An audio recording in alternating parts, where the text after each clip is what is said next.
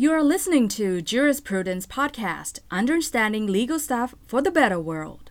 สวัสดีครับ ผมทนายอภิวัตรและนี่คือ Jurisprudence Podcast เข้าใจกฎหมายใกล้ตัวเพื่อเราจะเข้าใจกัน สวัสดีครับ ผมทนายอภิวัตรครับ เจอกันอีกแล้วนะครับ ผมกับ EP นี้นะครับผม เป็น EP ที่ 6 แล้วนะครับ ผม อยากจะมาคุยเรื่องนะครับเอนุญาโตตุลาการนะครับคืออะไรนะครับ กรณีเหมืองทองอัอครานะครับ กรณีนี้นะครับเเข้าใจไม่ตรงกันหลายอย่างมากนะครับ จนผมพยายามหาข้อมูลนะครับ แล้วก็มาสรุปให้ฟังในพอดแคสต์นี้นะครับ แล้วก็หวังว่าจะเป็นประโยชน์นะครับสำหรับคนที่ติดตามข่าวแล้วก็เพื่อนเพื่อนเพื่อนเพื่อนนักกฎหมายทั้งหลายนะครับนะครับเหมืองอัครานะครับ ผม คือเหมืองแร่ทองคำนะนะครับ เหมืองแร่ทองคำนะครับ แล้วก็มีการทำแร่นะครับ โดยบริษัทมาจากต่างประเทศคือประเทศออสเตรเลียออสเตรเลียนะครับ แล้วก็มีประวัติความเป็นมานะครับ ก็คือปี 2543 นะครับ รัฐบาลในขณะนั้นนะครับ ของท่านนายกชวนหลีกภัย ก็มีการสัมปทานเหมืองนะครับ ชื่อว่าเหมืองชาตรีนะครับ บริเวณรอยต่อจังหวัดพิจิตรพิษณุโลกเพชรบูรณ์นะครับจำนวน 5 แปลง มีพื้นที่รวม 1,259 ไร่นะครับ โดยบริษัท Kingate Consolidated นะครับ Kingate Consolidated จำกัดประเทศประเทศออสเตรเลียนะครับเป็นผู้ชนะการประมูล ได้สิทธิสัมปทานนะครับ แล้วก็ตั้งบริษัทลูกในประเทศไทยนะครับ ชื่อบริษัทอัคราไมนิ่งนะครับ เป็นผู้ดำเนินการขุดเมืองนะครับ แล้วก็ปี 58 นะครับวันที่ 16 มกราคม 58 กรมอุตสาหกรรมพื้นฐานและการเหมืองแร่นะครับได้ทำการสุ่มตรวจแล้วเพราะว่ามีชาวบ้านจำนวนหนึ่งนะครับ มีภาวะโลหะหนักในกระแสเลือดนะครับ จึงให้บริษัทอัคราหยุดประกอบกิจการเป็นเวลา 30 วันนะครับ แล้วก็มีความขัดแย้งในพื้นที่เพิ่มขึ้นเรื่อยๆนะครับ ชาวบ้านมีทั้งฝ่ายสนับสนุนเหมืองทองนะครับ และฝ่ายที่ต่อต้านนะครับ แล้วก็มาตรา 44 นะครับ ได้ใช้ในวันที่ 14 ธันวาปี 59 นะครับเป็นคำสั่งคอสช ที่ 72 ทับ 2559 นะครับ ประกาศให้เหมืองทองเหมืองแร่ทองคำต้องระงับการประกอบกิจการตั้งแต่ 1 มกราคม2560 เป็นต้นไป แล้วก็ระงับการสำรวจนะครับ ระงับการต่ออายุสัมปทานเนาะนะครับ ซึ่งมีการใช้มาตรา 44 นะครับ ในการระงับข้อโต้แย้งโต้แย้งนี้เนาะแล้วก็มีทั้งเสียงวิพากษ์วิจารณ์นะครับ ทั้งเห็นด้วยและไม่เห็นด้วยนะครับฝั่งคิงเกตนะครับหรือฝั่งเหมืองทองนะครับ ก็บอกว่าตัวเองไม่ได้ทำอะไรผิดนะครับ แล้วก็ยุติกิจการอย่างไม่เป็นธรรมซึ่งไทยเองนะครับ ได้เซ็นข้อข้อตกลงนะครับทัฟตานะครับสสรุปว่าระบุว่าในข้อตกลงนะ ถ้ารัฐบาลสร้างผลกระทบนะครับ ต้องจ่ายค่าชดเชยนะครับ ซึ่งในข้อตกลงนี้นะครับ รัฐบาลถ้าพิสูจน์ได้ว่าสร้างผลกระทบนะครับ ต่อนักลงทุนนะ รัฐบาลต้องจ่ายค่าชดเชยนะครับ You are listening to Jurisprudence Podcast, understanding legal stuff for the better world. แต่นะครับฝั่งรัฐบาลไทยนะนะครับ อาจจะมีข้อต่อสู้นะครับว่าตามมติขององค์การการค้าโลกนะครับ หรือ WTO บอกว่า รัฐอาจจะไม่จ่ายค่าชดเชยกับสมาชิก หากมีความจำเป็นเพื่อปกป้องชีวิต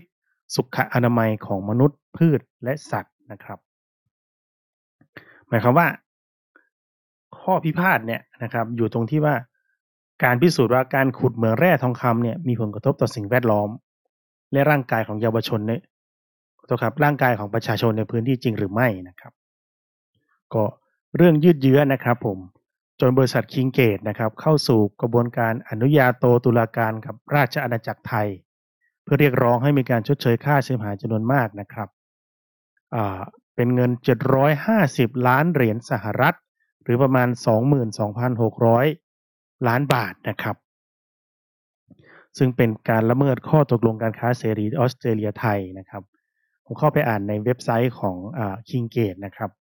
เขาโพสต์เรื่องนี้ไว้ด้วยนะครับ แล้วก็มีรายละเอียดเยอะมากนะครับผมก่อนอื่นนะครับ สถานที่ที่เขาจะไประงับข้อพิพาทนะครับ คือองค์กรอนุญาโตตุลาการที่สิงคโปร์นะครับ ผมไม่ใช่ศาลระหว่างประเทศนะนะครับศาลระหว่างประเทศเนี่ยอยู่เนเธอร์แลนด์เนาะนะครับ แต่ที่สิงคโปร์นะครับจะเป็นองค์กรอนุญาโตตุลาการนะครับทีนี้อยากจะมาคุยในแง่ของกฎหมายนะครับ ว่าอนุญาโตตุลาการคืออะไรนะครับ การอนุญาโตตุลาการคือการระงับข้อพิพาทแบบหนึ่งครับ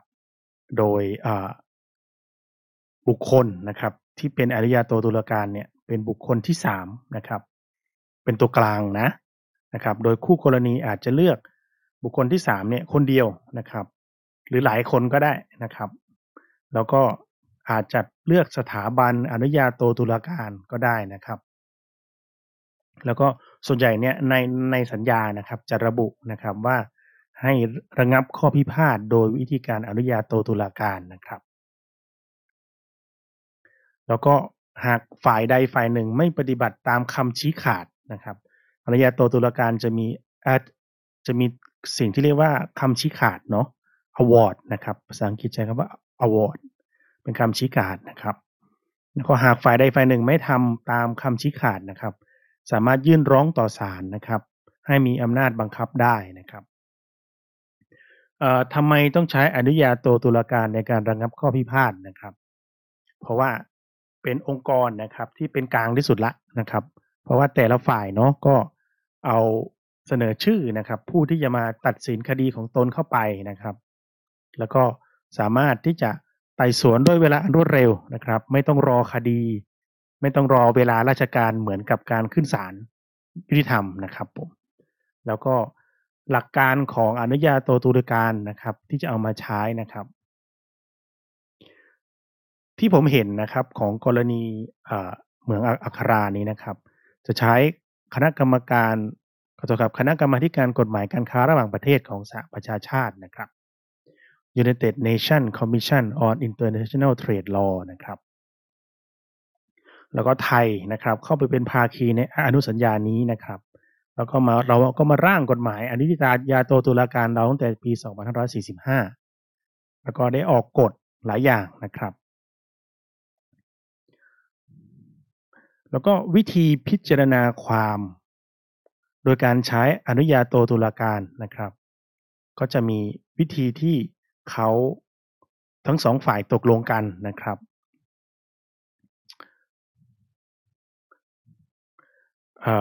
นักนักลงทุนนะครับ ต้องแจ้งนะครับต่อรัฐคู่พิพาทขอระงับข้อพิพาทด้วยวิธีอนุญาโตตุลาการนะครับ the notice of arbitration นะครับ และทั้งสองฝ่ายก็เลือกอนุญาโตตุลาการนะครับ และแต่งตั้งเป็นคณะนะครับ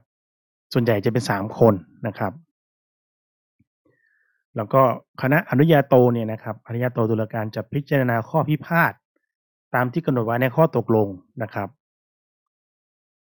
ซึ่งขบวนการนี้อาจจะเร็วหรือช้าก็ได้นะครับ อาจใช้เวลาเป็นปีนะครับ แล้วก็เมื่ออนุญาโตตุลาการชี้ขาดแล้วนะครับ คดีเป็นที่สุดไม่สามารถอุทธรณ์ได้นะครับ แล้วก็หากฝ่ายใดฝ่ายหนึ่งนะครับ ไม่ปฏิบัติตามคำชี้ขาดก็สามารถร้องต่อศาลให้มีคำพิพากษาได้นะครับ มี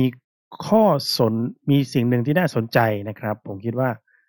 เป็นเรื่องที่น่าสนใจมากนะครับ ว่าตอนนี้นะครับ กระบวนการอนุญาโตเนี่ยยังไม่เริ่มขึ้นนะครับ ในในในในเมืองท้องอัคราเนาะนะครับ ก็จะเป็นกระบวนการทางกฎหมายกันอยู่นะครับ เราก็ต้องรอฟังข่าวนะ ว่าเมื่อไหร่จะมีคำชี้ขาดหรือมีอวอร์ดออกมานะครับ มีข้อมูลที่น่าสนใจครับว่าการกำเนินกระบวนการทางอนุญาโตตุลาการเนี่ยเสียค่าใช้จ่ายเป็นจำนวนมากนะครับร้อยละ 82 เป็นค่าใช้จ่ายทางกฎหมาย ซึ่งแต่ละฝ่ายนะครับอาจจะต้องเสียค่าใช้จ่ายทางกฎหมายมากถึง 4 ล้านดอลลาร์สหรัฐ อืมเป็นจำนวนเงินที่เยอะนะครับ ยกตัวอย่างเช่นนะครับ นี่เป็นตัวเลขประมาณการนะว่า องค์คณะอนุญาโตตุลาการจะได้รับอย่างน้อยนะครับ ค่าแรงนะค่าวิชาชีพนะครับ ประมาณ 3,000 ดอลลาร์ต่อวัน หรือประมาณ 96,000 บาทต่อวันนะครับ อันนี้ไม่รวมค่าใช้จ่ายอื่นๆนะครับ เคยได้ยินว่าจะมีค่าเดินทางค่าที่พักนะครับ แล้วก็ บางท่านบอกว่าได้รับค่าแรงตั้งแต่เดินทางออกจากบ้านแล้วนะครับ แล้วก็จะมีค่าทนายความนะครับสูงถึง 1,000 ดอลลาร์สหรัฐ หรือประมาณ 30,000 กว่าบาทเนี่ยต่อชั่วโมงนะครับผม เรามาตามข่าวนี้กันนะครับว่ามีผลกระทบยังไงนะครับ แต่นอกจากนั้นก็จะมีเกรดได้เล็กน้อยอย่างที่ผมบอกแหละนะครับ ผมว่ากระบวนการอนุญาโตเนี่ยเป็นเรื่องของเอกชนนะครับ ผมว่าน่าสนใจนะสำหรับนักกฎหมายนะครับ ที่คนไหนที่มีความรู้ด้านภาษาอังกฤษนะครับ ก็มีความรู้ด้านภาษาอังกฤษนะครับ พัฒนาตัวเองนะครับ อาจจะประกอบอาชีพเป็นอนุญาโตตุลาการได้นะครับ หรืออาจจะเป็นทนายความนะครับ ที่รับดำเนินการนะครับในเรื่องของกระบวนการอนุญาโตตุลาการได้นะครับ ผมว่าเป็นเป็นความรู้ดีๆนะครับที่ที่ผมค้นคว้ามานะครับ แล้วก็หวังว่าจะเป็นประโยชน์กับผู้ฟังทุกท่านนะครับสำหรับใครที่ฟังอยู่นะครับใน YouTube นะครับช่วยกด Subscribe ให้หน่อยนะครับ แล้วก็สำหรับคนที่ฟังอยู่ในช่องทางต่างๆนะครับ ทาง Facebook นะครับ กดไลค์กดแชร์นะครับ กดไลค์เพจให้ด้วยเป็นกำลังใจนะครับผมสำหรับวันนี้มีแค่นี้เจอกันใหม่สัปดาห์หน้าครับ สวัสดีครับ